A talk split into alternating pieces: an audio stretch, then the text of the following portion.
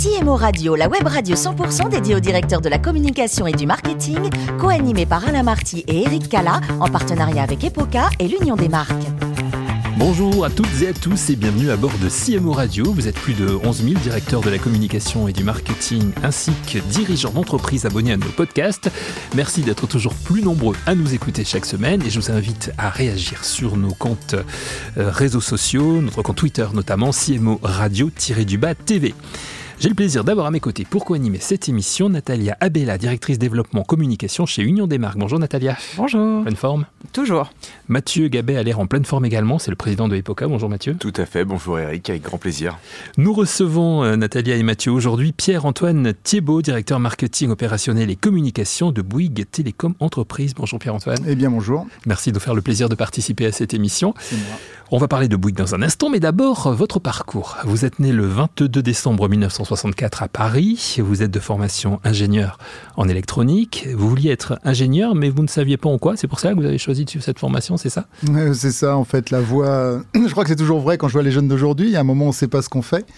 Et effectivement, la voie royale, il y a 30 ans, c'était de faire des maths et de faire ingénieur. Et on disait, expliquait que ça menait à tout, ce qui n'est pas forcément faux, hein, en tout cas dans mon cas.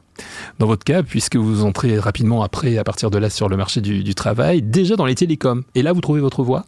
Alors surtout dans les télécoms en fait, j'en avais pas fait pendant mes études et euh, c'est justement quelque chose qui m'a frappé tout de suite. hein. Euh, tout de suite j'ai eu envie d'y aller, les télécoms, parce que je trouvais que, euh, ça s'est pas démenti, c'était quand même quelque chose qui allait changer le monde dans les 30 ans qui suivaient.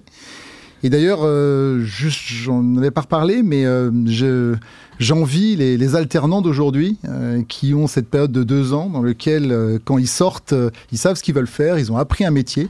Moi, à l'époque, je me rappelle d'être sorti, j'étais ingénieur, je savais pas faire grand-chose. Et effectivement, donc les télécoms, ça c'était vraiment le, le- voilà l'en- l'envie de changer euh, et d'apprendre. Vous commencez où?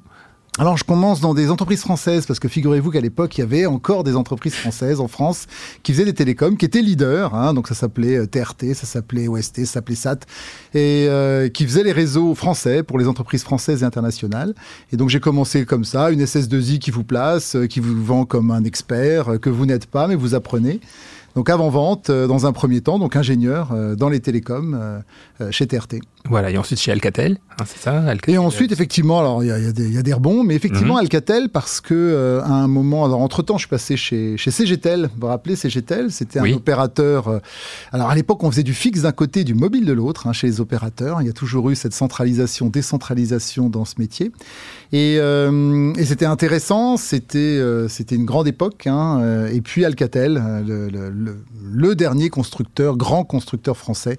Alors Alcatel Lucent Entreprise, hein, si Oui. on veut être exact, euh, bon, qui, est toujours, euh, qui opère toujours, qui est plus vraiment français, mais qui opère toujours effectivement euh, au niveau mondial. Vous y restez six ans et ensuite vous créez avec un ami Value for Partners. De quoi s'agit-il?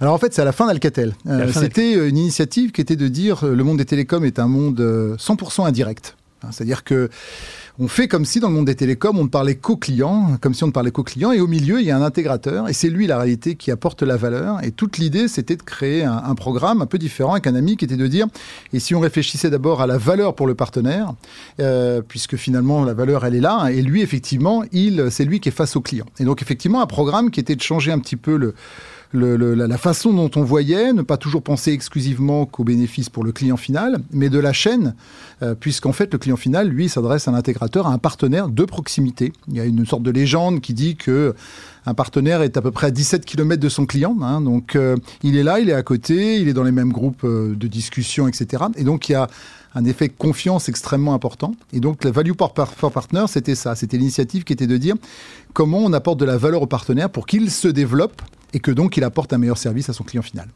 On vous retrouve ensuite, Pierre-Antoine, chez, chez Bouygues Télécom Entreprise, où vous êtes toujours euh, aujourd'hui, Exactement. et que vous qualifiez de petit chez les gros. Euh, euh, Eh bien oui, en fait, alors quand je suis parti de chez Alcatel, euh, j'avais, euh, je voulais- je- finalement, je cherchais. J'aimais bien revenir chez l'opérateur parce qu'il est en direct avec ses clients, donc c'était intéressant. Euh, l'opérateur en fait de service, c'est lui qui va amener tout un tas de transformations dont on parlera peut-être. On a parlé un petit peu sur le digital, l'usine, la 5G, etc. Chercher quelqu'un qui avait des, valeurs et quelqu'un qui était dans une euh, vraie croissance. Et donc, en fait, pour être dans une vraie croissance, il faut deux choses. Il faut, la première, pas être encore trop gros hein, euh, dans les télécoms. Et la deuxième, avoir des moyens. Hein, des moyens pour soutenir cette croissance. Et finalement, Bouygues Télécom Entreprise, c'est ça qui est intéressant. C'est-à-dire qu'à un moment, petit chez les gros, puisque vous savez qu'en France, il y a l'ancien opérateur historique, hein, mmh. qui a toujours 70% de part de marché, donc euh, c'est lent en fait, hein, l'ouverture. Et puis, ben voilà, il y, a, le carré rouge SFR qui est arrivé euh, très vite, nous on est arrivé beaucoup plus tard. Euh, mais il n'empêche qu'en France, il y a 200 opérateurs B2B. donc être le troisième, on est le petit des gros, on est le gros des petits. Mais finalement, c'était ça. C'était grosse ambition, énorme ambition de croissance, de transformer les choses avec une façon de faire les choses différentes. Et puis l'autre, des vrais moyens pour développer ben, tout ce qu'est le marketing aujourd'hui et l'impact qu'on peut avoir sur le marché. Un petit chez les gros avec quand même 6 euh, milliards 575 millions de chiffre d'affaires en 2020 et environ 5000 collaborateurs. Hein, oui, alors ça c'est Bouygues Télécom, oui, évidemment. Oui, bien sûr, euh, la partie entreprise est une partie B2B qui a été créée, ben, qui est dans un monde, le B2B est toujours plus compliqué, hein, puisque une entreprise, on le sait tous, hein, c'est toujours plus compliqué. Euh, il y a des, enjeux de transformation dans les usines, ça a été dit, etc. Et donc effectivement, voilà, on on communique pas sur les chiffres de Bouygues Télécom entreprise, mais la partie B2B est une partie en très très fort développement parce que justement, euh, voilà, on a un potentiel énorme de croissance. Et on va s'y intéresser tout de suite avec Natalia et avec Mathieu qui, j'en suis sûr, ont des questions à vous poser. Absolument. Euh, moi, j'aimerais bien vous entendre sur, les, sur la formation, parce qu'en fait, vous parlez du fait que les équipes ont besoin de monter en compétences et qu'elles sont elles ont envie de monter en compétences. J'ai dû ça en préparant cette interview. Comment est-ce que vous les accompagnez sur ce sujet-là? Au-delà du parcours de formation classique, comment est-ce que Qu'est-ce qui se joue en fait aussi avec ce sujet de la formation? Alors le, marketing, euh, c'est une très très bonne question et je suis pas sûr d'avoir complètement la réponse. En fait, euh, marketing dans une transformation incroyable depuis, euh, allez, on va dire 5 à 10 ans. Ça a commencé il y a 10 ans, mais l'accélération elle est incroyable depuis 5 ans. Pourquoi? Parce qu'en fait le marketing s'est mis en tête pour être reconnu de devenir un générateur de business. Hein, c'est-à-dire que faire, des, de la com, faire du marketing, c'est bien beau, mais vis-à-vis de la direction générale, il y a un petit côté, c'est un centre de coût plutôt qu'un centre de profit.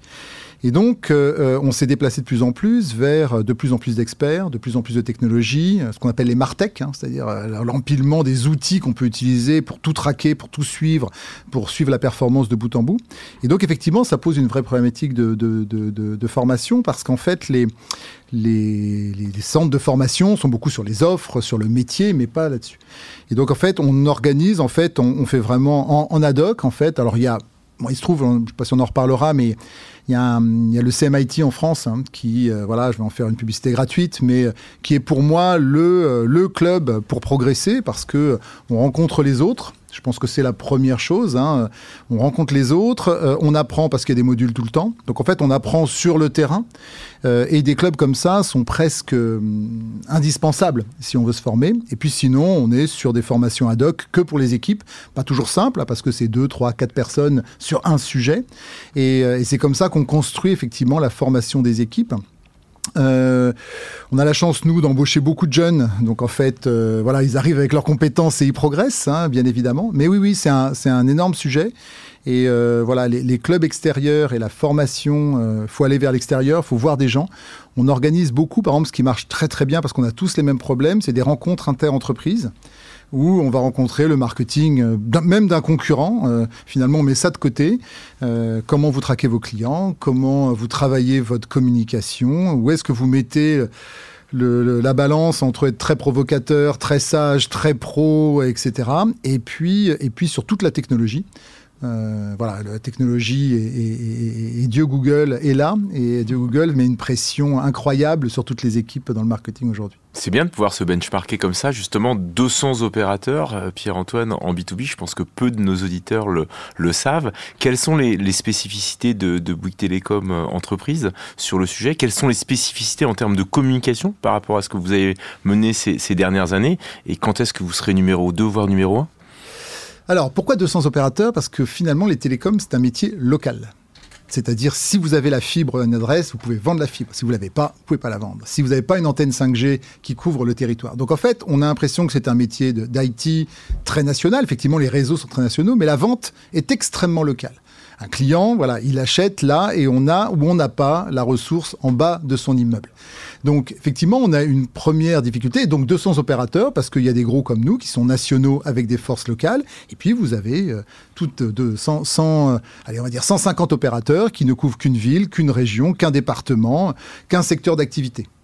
Donc effectivement, ça c'est le périmètre. Sur la communication, euh, c'est un des sujets, c'est comment finalement on va être différent. Soyons honnêtes, aujourd'hui dans les télécoms, on ne se différencie pas par l'offre. Alors elles sont super nos offres, hein, et aucun doute qu'en creusant bien, on va trouver des endroits où on est meilleur. Euh, nous, la différenciation qu'on a décidé d'avoir, c'est euh, de faire les choses différemment. C'est-à-dire effectivement, alors vous savez, ce fameux slogan, euh, enfin, cette signature hein, qui s'appelle euh, On est fait pour être ensemble. On est fait pour être ensemble, a évidemment été pensé pour Bouygues Télécom au niveau grand public. Moi, j'avoue qu'en tant que euh, communication B2B, j'avais des réticences. Je trouvais que le On est fait pour être ensemble avait un petit côté un peu euh, familier. Et puis, je me suis rendu compte, extraordinaire, que les commerciaux, vous savez, c'est toujours les plus euh, Compliqué à compliqués, gérer. hein, voilà. Ils l'adoptaient, ils le présentaient à leurs clients, ils en faisaient des animations. Et donc, on s'est euh, complètement assimilé ce On est fait pour être ensemble. Et finalement, ce On est fait pour être ensemble, il revient à une logique qui est ce qui compte au-delà de l'offre, c'est comment on le fait, c'est la confiance c'est effectivement euh, comment on crée, parce que finalement pour le client, la seule chose qui compte, c'est comment son projet va aller au bout, quel qu'il soit.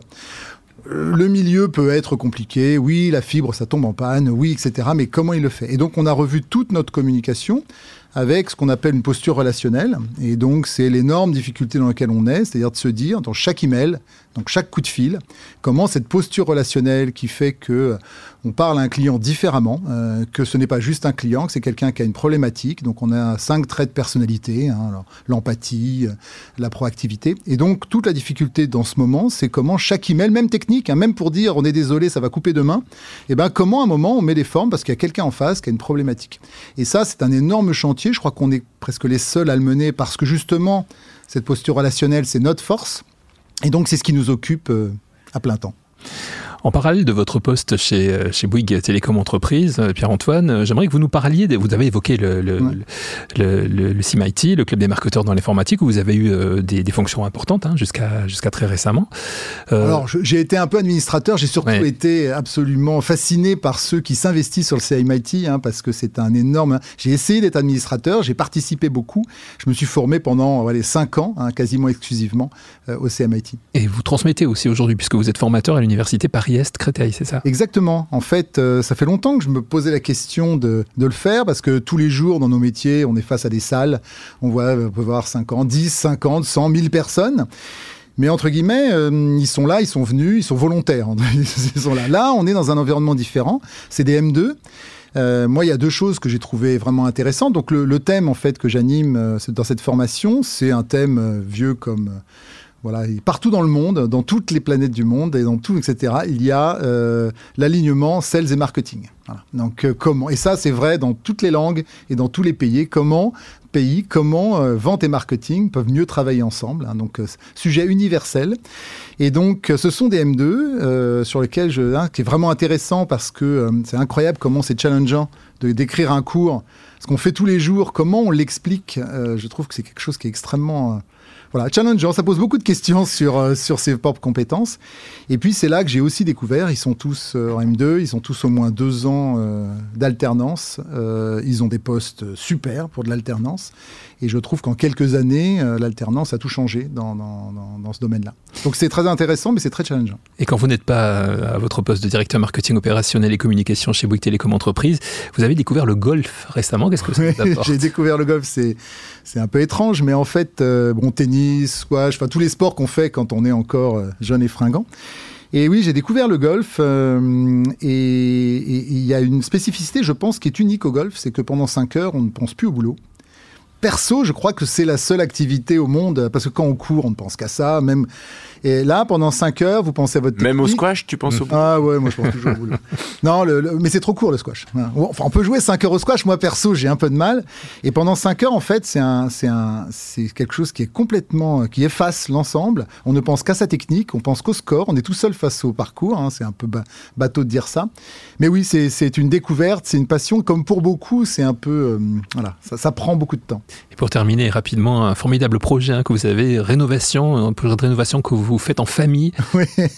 C'est quoi Oui, bah en fait, on a racheté la maison euh, familiale, qui est une maison de 1700, je sais pas quoi, en, en Bretagne. Ouais. Et donc, euh, c'est arrivé pendant le Covid. hein, c'est hyper, euh, hyper original. Euh, et effectivement, voilà, c'est en famille, c'est-à-dire, ça va depuis euh, qu'est-ce qu'on change sur le toit, euh, comment on rénove des fondations avec des pierres qui font euh, voilà, presque d'un mètre de large, jusqu'à quel miroir on va mettre dans la chambre des enfants. Donc, euh, C'est où en c'est Bretagne passionnant. Alors, allez, c'est pas vraiment la Bretagne, allez, Ah. c'est la Loire-Atlantique. Ah bon, c'est pas la Bretagne. Donc c'est à battre, c'est à battre sur mer. Eux, eux, ils écrivent en breton partout. Ah bon Ce sont des bretons Absolument. forcenés. Euh, Il y a des panneaux d'affichage partout qui réclament. Ils mettent le drapeau breton partout. Mais voilà. Voilà, question pas question. Les Bretons qui nous écoutent, vous pouvez réagir évidemment sur, sur nos réseaux sociaux pour trancher la question. Merci beaucoup. Merci beaucoup. Pierre-Antoine, merci Natalia, merci Mathieu. C'est la fin de ce numéro de CMO Radio. Retrouvez toute notre actualité sur nos comptes Twitter et LinkedIn et rendez-vous jeudi prochain à 14h précise pour accueillir un nouvel invité. Encore merci Pierre-Antoine. L'invité de la semaine de CMO Radio, une production B2B Radio.tv en partenariat avec Epoca et l'Union des marques.